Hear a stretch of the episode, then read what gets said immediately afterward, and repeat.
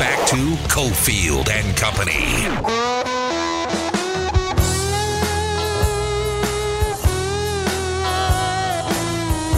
You know, Derek hasn't played horribly, but he really hasn't played well, especially late in games. At some point, he has to step up and play better. So I think there's enough tools in the toolbox to get it done. And Derek Carr hasn't, especially when they needed him the most late in games. If you look at his one loss record, 59 and 77, that really says it all. Derek Carr has to find a way to put this team on his shoulders and get them to the finish line.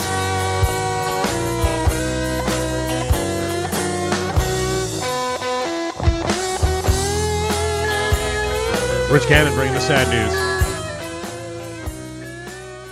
I don't know what we're going to have around Christmas time at quarterback. I don't know if Derek Carr can take this much longer. It was rough. It was rough on Sunday, and then we got uh, fracturing stuff where we're hearing players thrown under the bus. We'll get into all that here in a second with Adam Hill. Giveaway time 364 1100, 364 1100. Encore Theater at the Wynn. Residency, November 9th to the 19th. John Fogerty performing his uh, CCR and solo hits. Ticketmaster.com is where you can get your tickets. Ari will give you a pair right now for caller 7. John Fogerty, get your tickets at Ticketmaster.com. Encore Theater at the Wynn, November 9th to the 19th. So we're there. We're already in uh, that, that zone. But So we got tickets for the rest of the run. 364 1100. Call Ari, caller 7. All right, Adam Hill is in studio. We're out here at the Thomas and Mack. Adam, how you doing? I am good. We got a, a, nice sampling of John Fogerty at halftime on Sunday. Uh, so highly recommend it. Okay, good. I was waiting for you to, to take a dump on him, but you, you didn't no, do that. Good. I'm smart. Yes, you are smart sometimes. Sometimes. All right. Well, this is upheaval right now. First no, of all, it's nice and calm. Everything's no, quiet. It's, it's insane. First of all, you were there for Derek Carr and his emotional breakdown. What'd you see? Oh, I thought you wanted to talk about the XFL draft starting today. That was we'll get to it. We'll get to it. Uh, I, I, didn't know we were talking NFL. This is totally a, a shock to me. Um, yeah, it was. I, I, think more more noteworthy than. I mean, everybody is focused on the the tears and the crying. Um, I thought more noteworthy was the swaying. Like I've never seen that from Derek Carr at a press conference. I've probably been to, I don't know, 150 more. Derek Carr press availabilities. I've never seen him just swaying back and forth the entire time. I thought the interruption to tell him, hey, "Excuse me, I want to finish my crying thoughts right now." I thought that was that was pretty good. Um, yeah, who tried to cut him off? If, if someone's crying and they're getting emotional, let it run out. What are we doing? I agree. I agree. Um, it's been talked about. It was probably probably uh, an important question. Like that's how, that's how that. By the way, that's how you don't get one of my votes for Nevada Broadcaster of the Year. Hmm. Well, it wasn't me, so don't don't talk to me. I knew it wasn't you. I, I knew. I, I, I just didn't recognize the voice. But if like you got a story developing here, the guy's very upset. Let him finish. You don't. You don't. Your job is not to save him. L- let me also. God, it drives me nuts. I'm also going to say. Or am I just a terrible human being? You like we, you know, you need to run up and give Derek a hug. That would be the right thing to do. Could have done that. Well, we saw that with uh, Josh Dubow earlier in the in the preseason. But that was they did hug. a more friendly time. It wasn't yes. during a crying time. I'm going to say something very very vague for a reason because maybe it's something that you know I'm trying to find out more information on. I know this is obnoxious to leave it at this, but something happened in the locker room after the game. Right. Something. Yeah. And I kind of have an idea uh, with, that I can't really go into, but something happened. And I, so I, I, I assume that was the case because when Willie Ramirez described it, he said, you know, Carr was upset walking in there, which my response was, and he probably shouldn't have walked in there at that moment. Someone needs to stop him from going in there. So you think something happened in the locker room? He's coming fresh off of some sort of conflict or discussion. Yeah, and I think he, he may have to you know to your point. I think he may have because it was it was about the longest we've ever seen between McDaniels and Carr. Oh, okay. So I think he did try to take his time, and maybe it just still still hit him when he got in there. So I I, I don't want to you know I know a lot of people are piling on. I know uh, you know Bart Scott yesterday just kind of unloaded on there's no crying in football and you know crushed him. Um, called him a girl and then backed off and said no girls are actually tough. Uh, I, I, know that has so been happening. Uh, but I, I don't want to go like I I think there's a lot more to whatever it was. And now you know whatever is leaking out about who the targets were or if there was somebody that he had in mind I don't know. I think it was a lot more than one person. For, first of all, and I also think, look, it's it's very clear, and I know uh, Charles Robinson talked about this uh, from Yahoo, but it's look around at who is in place. There's an owner, like of things that you could drastic changes you can make. There's an owner, there's a coach and a GM and a quarterback. Like those are the four like pillars that you can tra- you can change, and one of them can be moved on from with no penalty after this year. Like I, I think Derek Carr sees writing on the wall. I, I think you know he obviously is, is emotionally frustrated and exhausted at the fact that this was supposed to be the year that he kind of took things to a new level. That hasn't happened. I think he sees the you know the the writing on the wall that this is you know the last whatever seven how many games seven games left. Uh, this game this season is so long. Eight games left. Uh, there's eight games left, and that's probably what's left in his career. The guy who covers them this this season is Dude, so I can't. long. I can't. I, You wanna cry. Very focused on the XFL right now. Yes. Uh, he's got eight games left in his basically in his Raiders career, and they don't mean anything. Like that's the reality of the situation, and I like I think it was. It's very emotional, and he is an emotional guy, and I get why he was an emotional. But I also think there was a lot of other factors at play. In the bites that we pulled, you know, watching him speak, he was kind of a mess. And there was part of it where I'm, I was like, wait, did what did he say? When he talked about putting a body, did he say putting something in a body or a body was going through something? He said, "You guys, you guys have no idea. Or some guys have no idea, you know, what other guys put in their bodies just to sleep at night, just Oh, to get out on the practice field." In their bodies, not like into their bodies. Like the hard work into their bodies. Uh, In- what do you, are you, t- what, Are we talking about chemicals? or Are we talking about like physical work? I assumed he meant chemicals of some sort. Well, I mean, like, so like, let's just okay. So we're beating around the bush a little bit here. Is he talking about Darren Waller? Like, this is the thing that we've kind of talked about a couple of times here. Waller's on injured reserve. Do we get this weird piece from the RJ? I think it's weird. Those are my words about Darren Waller and the frustration within the organization after some of those comments. And and even if it's not Adam, I mean, you can clearly see why people, what I think, would put those two things together. it's it, everything about it is weird. Everything's weird. Like I, that that's one of the reasons I think it, it like to me, it couldn't have been just aimed at Darren Waller because you wouldn't have said something like that in reference to Darren Waller knowing what you Right. know he has gone through. So I, I think it had to be more than one person. Um, or if he was thinking specifically of him, I don't know what that could mean. Um, it's it's a it's a, a weird season. It's a weird post game. Um, the locker room was incredibly strange. I'll just say that. Uh, I mean, I've been in there after losses. It's ugly and sad and bad. like strange how? Like I like I don't want to be here. I don't like the people I'm around. Because we also got Davante Adams saying that they're, the buy-in's not there from some people. So like, is there angst in the locker room where it's like I don't want to be around these guys right now? I, I have a feeling that some guys in the locker room were not happy with how casually some other guys in the locker room were taking losses. Yeah. Okay. All right. And, and I think that's part of what went into Davante saying what he said and, and, and Derek being emotional about what he said. Of some guys, and and if you, you got to read between the lines and listen to like every single thing that is said every single day by everyone. But Josh McDaniels on Monday kind of brought it up unprompted, where he kind of said, "Look, different guys take losses different ways, and some guys it's it's their entire life, and they can't they can't live, they can't eat, they can't sleep when they lose, and other guys are like, you know, they, they can they can move on and and be focused on the next opponent. Just a job. Yeah. And, and he didn't say it that way. He said more it's, hey, they turn the page and they're ready for the next opponent and they're not dwelling on the loss anymore. Um, and he's basically saying everybody takes it hard, but everybody takes it hard in their own way. So I think he was almost trying to do, you know, a little bit of, you know, br- building the bridge of guys that think, hey, look, that guy's not taking it hard enough that we lost. Uh, like that's what I interpreted as when he said that. So I'm taking away from this. They hate Hunter Renfrow then. I don't think it's him.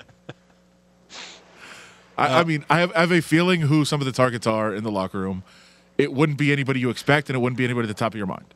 That's I'll just say that. Adam Hill in studio, Cofield and Company on the road. Jon Von Tobel, Cofield, Thomas and Mack getting ready for an eight o'clock tip with the running Rebels going against number twenty-one. It's gonna be like some fourth string linebacker, is it? Dayton. Yeah, that's that's that's what's ruining ruining the team. The way McDaniel speaks, and with what Mark Davis said about he's doing a fantastic job. McDaniels is he's safe, right? I mean, they, if they go two and fifteen, he's safe. Well, I mean, Rome wasn't built in a day, and he's doing a fantastic job. Okay. Can we do we want to defend Mark Davis here No. by, by saying that but and I don't mean this in a vicious way. Mark is not a wordsmith. right? Like he's not he, he isn't. He's just he's he's not. So when you like I enjoyed Stephen A. Smith just absolutely melting down for 3 minutes.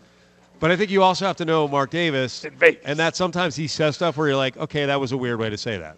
Well, what is the what's the other interpretation of the word fantastic? Well, I think he needed to follow up with something else. It's just the the, the Like for- thesaurus is not that deep, right? He just he needed a, he needed a word. For yeah, good. let me let me throw the other thing out there, but I don't know if you'll tell me. Uh, you guys had that quote. Was that was that to one of the RJ reporters? Uh, yeah, Zed. Okay, it was Ted. Because I'm I'm thinking of other people. You know, who asked the question is important as well, Sure. Uh, right? I mean, yeah. we, we, we see it. We we've we've seen it. I mean, Mark Davis with some other reporters might not say anything, or might you know might give a different answer. Sure. So depends on who asks. it's it's also factually correct that Rome was not built in a day. that that part is correct. Yeah, that's. I mean, that there's nothing wrong with saying that's true. It's just factual. Uh, it's look. Yes, to answer your question, in my mind, like I could be wrong. I'm not the one writing the checks, and I don't think the fans are either. Like, I, I people do forget that whether they paid in one lump sum, which I don't think is true, or they paid over time, they are still paying Jon Gruden. And Josh McDaniels has a four-year contract. So you would you would be firing Josh McDaniels. You'd also be firing Dave Ziegler. Like to me, they are a package deal. I don't think Dave Ziegler's firing Josh McDaniels. So now you're now you're going to be paying Jon Gruden. You're going to be paying Dave Ziegler. You're going to be paying Josh McDaniels a lot of money, and a new coach and a new GM. Like who's writing these checks? And on top of that, go get Sean Payton. Yeah, It will cost you draft capital probably. and and he's free, right? I mean, you're not, you don't have to pay him. Yeah, and then he's going to draw a top-notch salary. So. Sure. So I mean that that that to me is the issue of whether you think Josh McDaniels is building something or is doing a f- fantastic job or should be fired. Financial part of it is a massive part of this that I don't think enough people are talking about. So then, I mean, so did Davante Adams join a team that's about to enter a rebuild? Enter. I mean, I, I mean, in the sense that they're going to tr- like, I would assume you mentioned the pillars, right? The easily removable pillar is Derek Carr. The defense is nowhere near competition level. I mean, this is a this is now a rebuild, right? Like this is this is it. Yeah, but it might not. It, it might not be a massive rebuild. Like I do, I do think there's some parts in place, right, where, I, you know, ideally to me you lose out if you're trying to if you're going to try to get a draft pick. If that is the direction you're going, you lose out. You get the quarterback you want. I think you could also then bring in Garoppolo still. I think that's still a possibility. With you know that they've worked with him, they know him, they trust him. I think they can make that work to mentor the younger quarterback and to start for next year if they want to play, if they want to try to compete. And there's a couple pieces on defense that I think you could add and get significantly better. Uh, so, I, like to me, it's I, I would rather go full rebuild. I would have done that before this season. But if that's not the direction you want to go, there are some some patches you can try to put in place and compete more next year. But if you don't think the rest of the roster is there or anywhere close, I mean, do you get lucky and Chandler Jones retires? I mean, there, there's there's things that could happen that could put them in a much better spot than we think they're going to be in, and there's still some cap space. So there are some there are some things that say you could probably make it happen fairly quickly. We got two minutes left with Adam Hill for your XFL talk. So, was- what are you most excited kidding. about? The quarterback placement. I was- The uh, the Vegas team has their two quarterbacks. Uh, Luis Perez is one of them. Why do you keep calling them the Vegas team? Don't they have a name? The Vegas Vipers. Uh, the other one is uh, Jalan McClendon. St. Louis might be the team that you root against, Adam, and I assume you're on this beat. You're on every beat, but you'll be on the XFL beat. Do you see that AJ McCarron is going to uh, give it a try with the Battlehawks of St. Louis? Yeah, I don't think he, he didn't show up today, so good start. Uh-oh. Yeah, Oh, bad start. that's a good start for him. And the draft is going on this week, right? They, so they basically they, they placed quarterbacks on all the teams, They did. and then uh, the draft is going on. Yeah, uh, day one of the draft is tomorrow. Uh, be there bright and early, and uh, yes, they're- the the way they draft is very weird. Uh, but it's four position groups, and there's 11 picks in each of the position gr- position groups. So bright and early, right away, it's offensive skill players f- for 11 rounds uh, right away. So we'll get to find out some of the skill guys. Then there's offensive line, defensive line, and linebackers, and then uh, defensive backs. And then the big one for me, specialists on Thursday. Can't wait Yes. for that. That's exciting. multiple features on the specialist. They're going to play where because they couldn't work out a deal with Allegiant. The Raiders have the right to block them from playing at Sam Boyd. I suppose Cashman could be an option. LV Ballpark. And they're not going to play at Gorman, right? I mean, if you're a professional football league, you can't cap out at like 5,000 seats. So you've mentioned what have you mentioned? Six venues right now. Well, I mentioned two that you can't use. The Allegiant, they couldn't work out things for Well, whatever never- never reason. know. and, and Sam Boyd, the Raiders can block all competition from using Sam Boyd. I think you've mentioned six six venues. They do not have a deal in place right now. Right. I will say, uh, hopefully, a story will be coming soon to the Review Journal uh, when Oh, okay. things are actually official. Okay. Scoop. Okay. But uh, it's probably one of the places you mentioned. all right. Well, It's been good. I still have uh, a couple hours to retract uh, one of my Nevada Broadcaster of the Year votes. Well, I'm not- so I'm not you're telling save you- it for the paper, I'm not, not on tell- not on radio. I'm not, You're out. I'm not saving it for the paper. I mean, I, I am eventually, but I don't have it confirmed yet. So it's one of those spots. so recklessly speculate. Let's go. There's one that stands out to me that would be awesome. There's no way that. it's Sam Boyd. That'd be tough. There's a lot of weeds and stuff there. Okay. what? Weeds in the negotiation or I- weeds I- on the field? I feel like of, of all the obstacles to overcome, weeds, weeds is where we draw the line, man. But I think Financial like, red tape, I no think way. like growing through the concrete, like in the stands and stuff. It's it's not a good. It's not Okay. good. All right, Adam. What would be your favorite of all those? Like, what would be the best place to go see a game? Sam Boyd, I think Sam Boyd. Okay. Yes.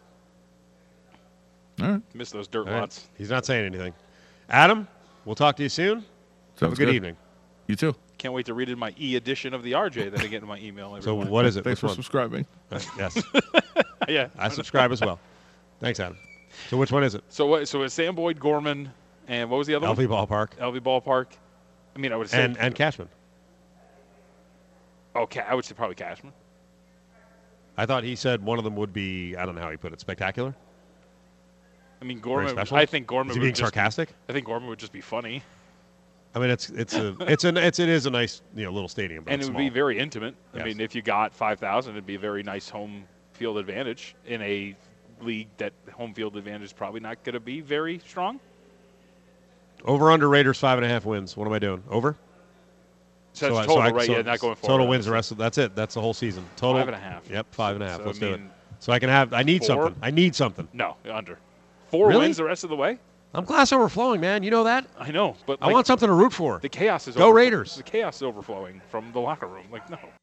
Follow the guys on Twitter at Steve Cofield and at MeJVT or tweet the show at Cofield and Co. On the shot clock, Morgan stuck at the baseline. Elijah Harkless able to grab it behind the back pass. Over to Gilbert, near side three. No good, but it's Muoka able to fire it down with a two-hand jam. Now back to Cofield and Company, live at the Thomas and Mack. Thomas and Mack. TV call there of David Muoka with the putback jam. Matt Neverett on the call. What's funny? I just so people tell me that I like when I, so like I was doing an interview the other day on the phone, right? And so when I do interviews, I just kind of you know pronunciate a little bit more. Like I, I talk normally, but I'll just talk a little bit louder. It is so funny because I know multiple guys uh, who are play-by-play guys in doing in terms of what they do in the job. And the way they speak as play-by-play broadcasters, as opposed to when you're just like chopping it You, up. wor- with you them. work with Matt. Yeah, I used behind to work with Matt at, uh, VSiN, VSiN. right? Yep. Okay. And so every time I see him here, you know, we chat for a little bit. Yeah. You could have played that for me. I would not have known that was him. Okay. I don't do that, do I? I don't think so. I've No. not, but I haven't really heard a lot of your other than now. I haven't really, I haven't really heard your your uh, your analyst. Well, I'm not doing play by play either. No, it's a different thing. It is a different thing. Yes. Enunciate. Pronounce. But play-by-play guys get like like if I feel like I was going to be a play-by-play guy, I feel like I'd have to do it like this. You probably would. I've actually taken a fatherly role for some reason with uh, David Mwaka Mwoka because I botch his last name all the time, so now I just call him David. Oh, okay. David, Thought you meant with Everett. David, do not hold on to the rim. You're going to get a technical. He did. that was kind of weak. Like I kind of under, like I said, kind of. I understood what he, the argument he was making. I Yeah. understood why he was called for it. It was kind of weak. Am I supposed to mention the officials will come over to the TV guys, and I'm not really a true TV guy, so they shouldn't trust me when they say something to me. Okay. So uh, Eric Curry, who you know we lovingly call Bill Clinton ref from years ago, right? Looks a little. Actually, Bill Clinton looks a lot older. Uh, he came over uh, during the one of the breaks, and he was he was like uh, he's like, you treated us well on that uh, technical I gave to uh, their big guy for hanging on the rim. what? So I won't gi- I won't give away the rest of the conversation, but I, I was because I, I, I was actually glad he didn't listen to the rest of the broadcast because there was another time another official came over and was chatting it up with someone on the sidelines, and I heard like, well, you know, they they watch too much NBA, and I'm just like, okay, just uh, officiate the officiate the game. game. And I said it, I said it on the TV broadcast. I'm like, let's just do the game, just do the game. So something else, I misunderstand stuff all the time, and I'm not a coach, right? Mm-hmm. So I try to understand basketball, but I'm not a coach. So I've been raving about this flopping rule now that they give shots out. So I asked Kevin Kruger about it, and he gave an answer that I did not expect. I don't think a lot of coaches like the potential ambiguity of the flopping call. And again, the flopping call can be called on, you know, uh, block charge on the charge. You can do a head throw. You can throw yourself to the ground on a on a three point shot. And it's been called four times in the two UNLV games.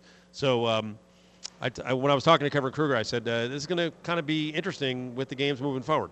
Well, it certainly can. Um, I think when you have such an unclear and ambiguous rule, you're going to have however many refs there are in the country, you know, are going to have a different interpretation of it. And I've never personally understood why we can't, if you think it was that bad, just call a block or call a foul or call it the offensive foul. But uh, I think it stops and slows down the game. I think it's frustrating in the sense right now because everybody we don't fully understand it yet, only being two games in. So as the season goes on, I think there will be a better understanding and a little little more consistency and clear cut uh, view of it. Um, but yeah, it makes us as coaches a little anxious because um, it just adds a, another element to the game that uh, you know is there.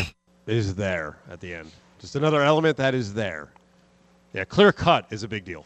I mean, also, I think it's a great point. Like, it does like just completely disrupt any flow of a basketball game when they're called. Like everything just comes to a screeching halt when those things are called. I, I don't really like them a lot at all so far this so far. But I'm not a curmudgeon like you. I'm down with the head throws. I don't like the head Throw- throw 'em throws. back all the I don't like the fake charges. You know, God bless Shane Battier and Coach K. I don't like it. I would so I want it out of the game. I want a college James Harden, like who just gets to the free throw line 25 times. No, you don't. It'd be great. no, you, no, you don't. He would get a lot of technicals. Well, you can only get so many. uh, let's give away some tickets right now. Pink, 2023, coming to Allegiant Stadium. Tickets go on sale on the 21st at 10 a.m. Ticketmaster.com. Ari's got a pair of tickets to go see Pink. She's fabulous. 364 1100, 364 1100. I meant it. Uh, she is fabulous. Wednesdays, it's the Marcus Arroyo Radio Show at 6 p.m. right here on ESPN Las Vegas. You're listening to Cofield and Company live from the Thomas and Mack. I looked up Zippy's in Honolulu. Um, there's one close to the football hotel because Okay. you're going on the football trip to Hawaii. Uh, Zippy's chilly, but you're going to have to uh, take a ride share. You can't walk there. Oh, I don't know if it's worth it then. I, I have a friend, I have a colleague who swears by Zippy's chili. Of all the out places Hawaii. in Hawaii, that's what's been recommended is And Zippy's. Zippy's the chain, like Yes, yeah. yes. Yeah. When I was at Arizona State, there was one down the street. Zippy's is good. Is it good? Zippy's Is good, chili, yeah? All right. I don't remember the chili though. I don't remember. I remember like fries and burgers and Yeah. things like that. I don't remember chili, but I- it's I'm- got to be good. Yeah, I want to go. Like a whole thing is when we go on these trips, I want to try different things. Sure. And I mean, I guess I want to do this just because I'm told up and down that it's incredible. So Yeah, Barret Peery's with us, assistant for UNLV. Good way to start off the conversation. We do have a no a no chain rule right. when we go on these road trips, but uh, It's got to be more diners, drive-ins, and dives. type that's you know that's generally what I try to look for. Yeah. But I've whiffed a lot lately. I, I whiffed I whiffed badly. We went to San Diego. I whiffed badly. So I can't wait to see what San Juan Capistrano uh, has in store. He's Yeah. going to be out there for a Yeah. couple days. That is going to be a bit of a long trip. We'll find stuff. We always do. We always do. All right, Good so let's let's talk a little Runnin' Rebels basketball. And well, first of all, why this spot? You're a well-traveled guy. I'm sure you know there's lots of jobs you you could have taken, and uh, now you're on the UNLV staff. Yeah, thankful to be here. Excited to be here. You know, UNLV was always has always been a place that I, you know, kept my eye on and looked at and from where for where I'm from, you know, being in Utah and my wife's from Utah as well. Uh, this is a nice spot to be closer to friends and family. We'd been kind of far away from home for a number of years, and when this came up, uh, we had just finished the season at Texas Tech, and it was a good. It was a good year. It was a fun year. We had a good group, um, and had really good success. But an opportunity to come closer to home, and then working with Kevin and, and, you know close to him and his father over the years and things like that. That was an easy opportunity for me and something that I thought we could come and be a part of something good and, and, and have a have a big say in, in how we're doing things and have an opportunity to really um, jump into something. Talk about recruiting to Vegas. Well, it's an exciting time to recruit to Vegas. You know, I think that you know everybody wants to talk about portal and NIL and different things like that, but the bottom line is, is I still feel like we have a good national brand and people know who we are, uh, and it's a spot where. Um, as you saw in the springtime with our group, this is uh, a really good, and this is not saying it negatively, this is a really good second spot in the transfer portal. You know, we got a guy from Ole Miss, a guy from Oklahoma, a guy from Colorado, a guy from Arizona, and on and on and on. And so I, I think you'll see us be a part of that, but also blend in the high school guys like we just did this uh, this fall, a high school guy, a junior college guy, uh, and try to keep that roster balanced as well. What are some of the challenges as a recruiter when you're coming into a new place and getting involved with some guys that maybe the program's been targeting already? Uh, you just have to dive in and, and, you know get to know them and, and, and you know figure out you know who they are and what, what they like and, and the focus and their folks and who's connected to them and all those things. And we, we all kind of did that this summer between me and Coop and Jamal and, and it's gone well. It's, it's gone really good. And you know this is a staff we've all known each other. The coaching world is such a small world as you guys know. So we all knew each other. And so when when this staff kind of came together it was an easy fit. Let's talk about the makeup of this roster and what you see in the first couple of games. First of all, turning the uh, well, turning the opponent over 53 times is insane. So you're getting active hands. Yeah, you know we've tried to really have a big impact on on what we're doing at the defensive end as far as you know we recruited a bunch of guys that are kind of mid-sized guys and guys that are athletic and long and can play multiple positions, especially on that defensive end of the floor. So you're seeing us switch a lot be able to really pressure people. You know, tonight that'll be a big deal that we that we pressure them and not let them run their stuff because they do a great job of running their stuff. But uh, how we play defensively really fits our roster, and then offensively, you know, as we all get to know each other, offense is a lot more difficult than defense. If you can get guys to play hard and buy into what you're doing, and there's always four or five rules that you got to you know pertain to, whether, no matter what kind of defense you're playing, but as we play offense and get to know each other better, know everybody's strengths and weaknesses and where they like to ball and how they like to play and who plays well with who.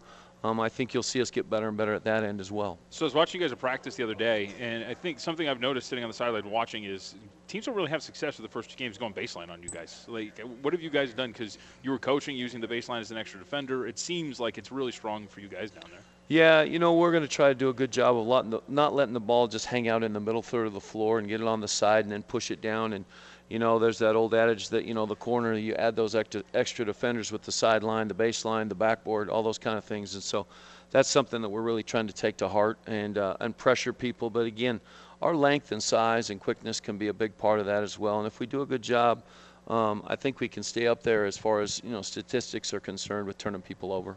Can you pressure the ball? We're not talking about press, just pressure mm. the ball on the inbounds 94 feet the entire season? Is that something you can use against everyone? Like, what are the perils of doing that? Because the first two games, it's been incredibly effective. Every time I look up, the other team's trying to start their offense. It's like 14 on the shot clock. Yeah, I, I think that's probably probably a staple of who we want to be. Whether it looks like a real press or a fake press, I think it'll change from game to game and situation to situation. But we need to do a good job of having that ball come over the uh, the half court line at 22, 21, 20, and then people get into their offense. You know, you kind of break that shot clock down in thirds.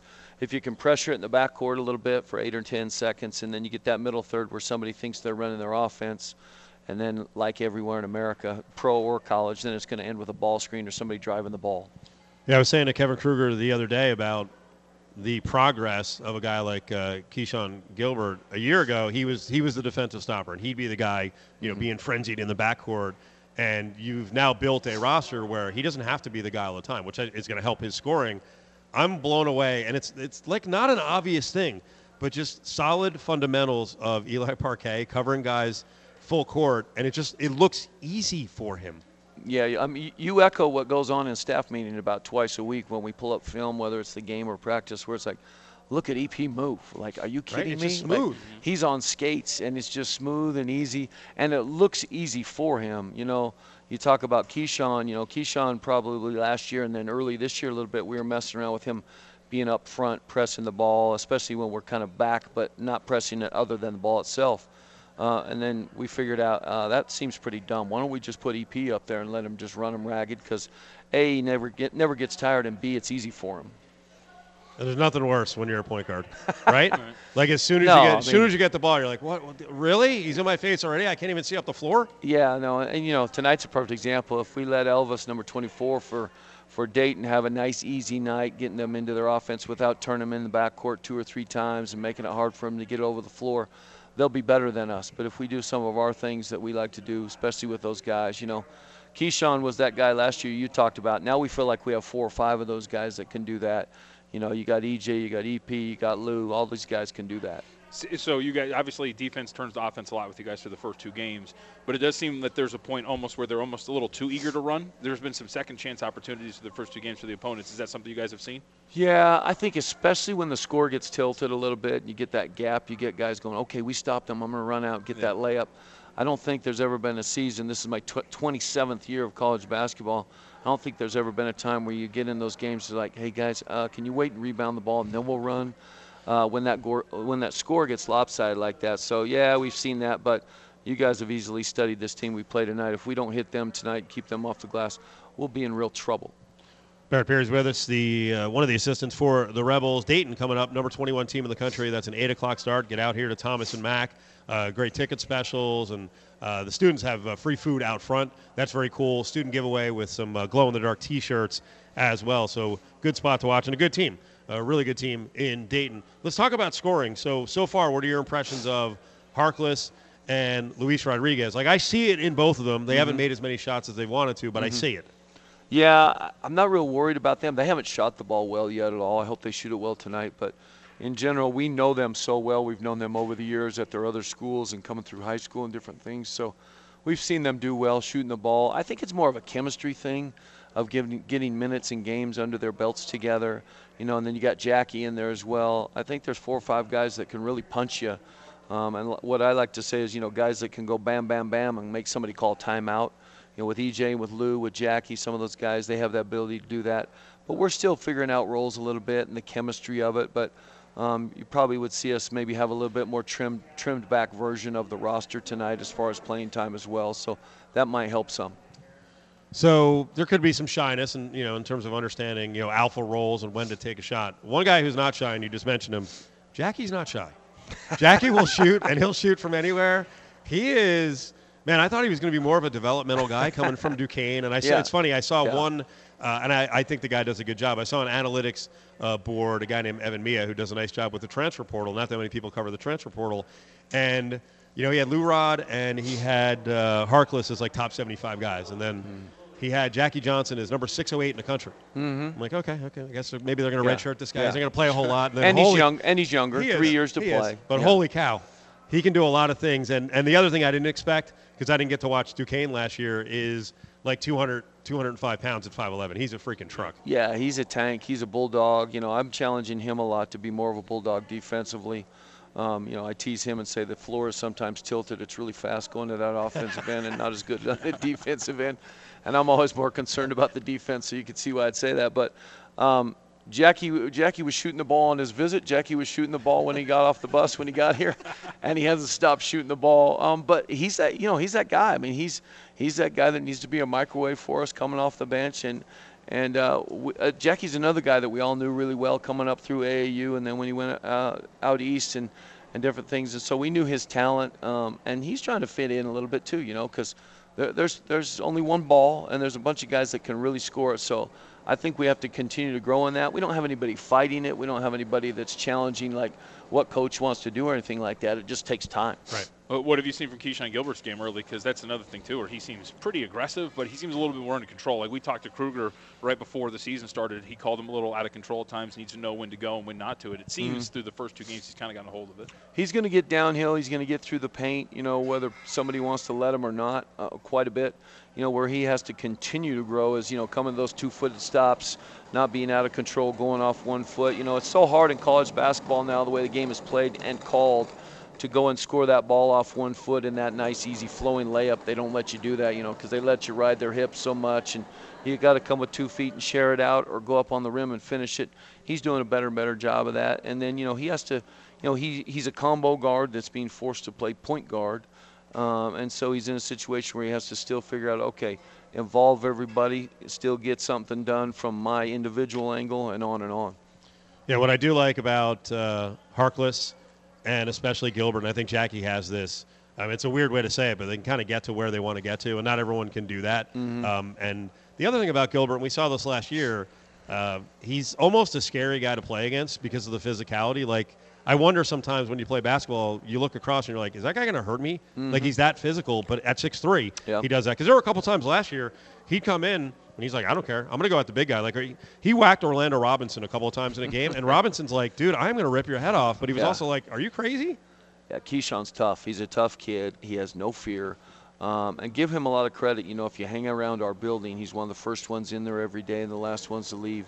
He continues to grow his game. You know, even when I got here, coach was like, you, you wouldn't believe how far his shot has come, or you wouldn't believe how far he's come with this and that.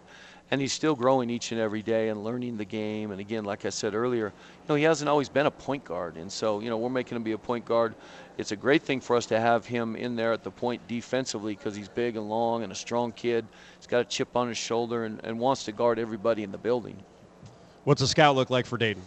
Oh shoot, they're very well balanced. I don't think you'll see them play a ton of guys, but um, and they're experienced. You know, it's a team that played a ton together last year. They haven't lost many guys from this roster. Anthony's done a great job of building that program, and they've got a lot of continuity, and they have a good foundation of who they are.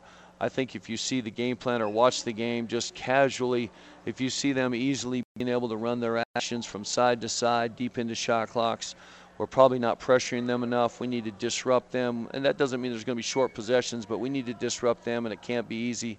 They have a tremendous shot blocker, number 15, a couple guys that can really score it around the rim, and talented guys on the perimeter. They got Mongolian Mike. I don't even bother trying to uh, to uh, say his last name, but Mongolian Mike, number 55, is one of the most talented freshmen you'll see in the country. Uh, Anthony's got a good team, and they're deservedly so, ranked really high. John, do we need to close with some advice on uh, Logan, Utah? Not Sure. sure if you're on that trip or not, but uh, that that one from a food standpoint, mm, it's interesting, Logan. I'll just say Why? that. Because everything closes too soon. That's a problem. I'm a late night person. I will tell you the last time. Well, here's the thing. Uh, Logan, the, the, the drinking's getting up there a little bit finally. They actually Yeah. opened kind of a campus, sort of campus, not really, but uh, a bar in the, the downtown area that caters to more of the kids. And I, I will say the kids have not adjusted to it because as I was walking late night back to the hotel around 12:15, Mm-hmm. there was a young man in a like a full jean outfit just passed out. The grass, it was lovely grass, but I'd never expected to see that in all places.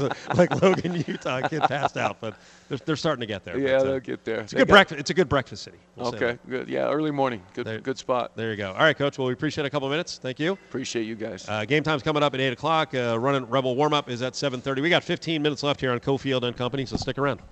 Want the skinny on UNLV football? Listen to the weekly UNLV All Access podcast with Cofield and Caleb Herring. A new episode drops each Thursday morning at UNLV All Access on Twitter. Wake up with fun on the press box. I saw one of the most horrifying things I've seen in my life during the break. I got a text message from my mother. For those of you that don't know, she has a miniature farm. She had a new cow born this morning, a little baby cow. Uh, it's adorable looking. Unfortunately, though, I just pulled up Facebook on my phone, and the first thing I saw was my mother posting a video of the cow being born. It's the press box. Weekdays starting at 7 on ESPN Las Vegas. The Tennessee Titans swagger into Lambeau Field on a short week, looking to make life a little bit more miserable for the Cheeseheads. As for the Green Bay Packers, so far this has been a season they'd like to quickly put in the rearview mirror. But there's still a lot of season left. Can the Packers rise up and slay these Titans? Find out by listening in Thursday night, right after Cofield and Company, starting at 5 on ESPN Las Vegas, 1100 AM and 100.9 FM. Cofield and Company presents Hey, hold on, hold on, hold on, hold on. Bag up, bag up. Grab Bag, Don't touch it. Don't even look at it. only on ESPN Las Vegas. We just talked to uh, Barret Peery, one of the assistants for UNLV. Rebels have three new assistants. I wanted to mention something real quick. You had a good question to the coach about coming in and recruiting when they've already been working on guys. And DJ Thomas was in here the other day for the Incarnate Word game. His dad played here, plays at Liberty. He's got a hell of a list of uh, final six or seven, including Gonzaga, UCLA, Arizona, Florida, Houston. Tough competition. 24 7 lists UNLV as the favorite. Okay. Well, it was very interesting. He they put together a video, and it was on a lot of I don't know who put it together, but it was on the platforms uh, for UNLV basketball, which I thought was interesting. Um, I still think it's an uphill battle, but you do realize, you know, the, the guys who are the four stars. This is a 2024. He could reclassify DJ Thomas, but you do realize a lot of the four stars right now. You know, your staff has been working on for three and four years, and boy, Kruger really was dealt a crappy hand in the offseason. And I think a lot of it was just money, right? Group of five schools, you got a budget, right? And Texas with Chris Beard, that SOB, right? Uh, they don't have a budget. So Brandon Chappell got lured away very late in the process. From what I heard, he got a lot of money. And Carlin Hartman, good opportunity at Florida to go to the SEC. He probably had his pay doubled. Uh, Buckley left to go to South Carolina. I don't know how much longer he's going to be coaching, but hey, if you get a big payday from South Carolina, you do it. So it is very. Think about it. It's very interesting. Now the the head of all of it, the buck stops with the head coach. So he's Kevin Kruger's very involved in recruiting, but I can only imagine the ground you may have to work up when there were relationships developed with recruits with those guys who all left. Right. And like you said, Kruger at the end of the day is probably one of the more important relationship. Uh, but just assuming what recruiting is like in terms of being the recruited, it it would be a little jarring to have some. Okay, here here's some brand new faces here that you know you, you haven't met yet. That they're going to be part of the staff, and they're also going to be trying to court you to come over to UNLV. Now, uh, I think that it would be a really unique challenge on their end, the assistants' end, to come in and work on a relationship that's been established now for a couple of seasons. Stick your hand in there, Dave. Half court offense going to be really important. Half court offense going to be really important. This team can run. They'll create turnovers. What if they don't? Right. you got to score in the half court. Yep, and that's what I'm really interested in is, and because here's the interesting thing about this team, they're insanely athletic UNLV, and they can get out and run, and all five guys at any point are a threat to finish in transition. Um, but having said that, I'm really interested in some of these games where they're going to slow down. Who is the shot creator? And when you talk about shot creator, that means creators for others, not just themselves. That's why, like Keshon Gilbert, as a guy who can drive and kick, is going to be something interesting as he develops moving forward. Harkless as well seems to be a little bit more of a scorer. We'll see if he can start to facilitate and add some stuff. You know, Rodriguez too. A lot of his really good baskets last couple of games have come again in transition. But when teams are able to slow you down, or they're just good ball handling teams and just don't turn the ball over. What happens then when you become a little bit more half court oriented? You're walking the game of the ball up the floor. I'm very interested to see how they respond today because there's going to be a, quite a few possessions like that. Bench has been really important. They've been rotating in, you know, upwards of uh, 10, 11 guys. Some games, Shane Nowell got a look in the last game as essentially the 11th guy. He's a transfer over from Arizona. Uh, very good background, but we'll see if he can carve out more playing time. How deep do they go tonight? That's what I'm, I'm interested to do because Dayton's not actually deep at all. I think right, right now, what have they played? Like eight guys so far or something like that? Not even.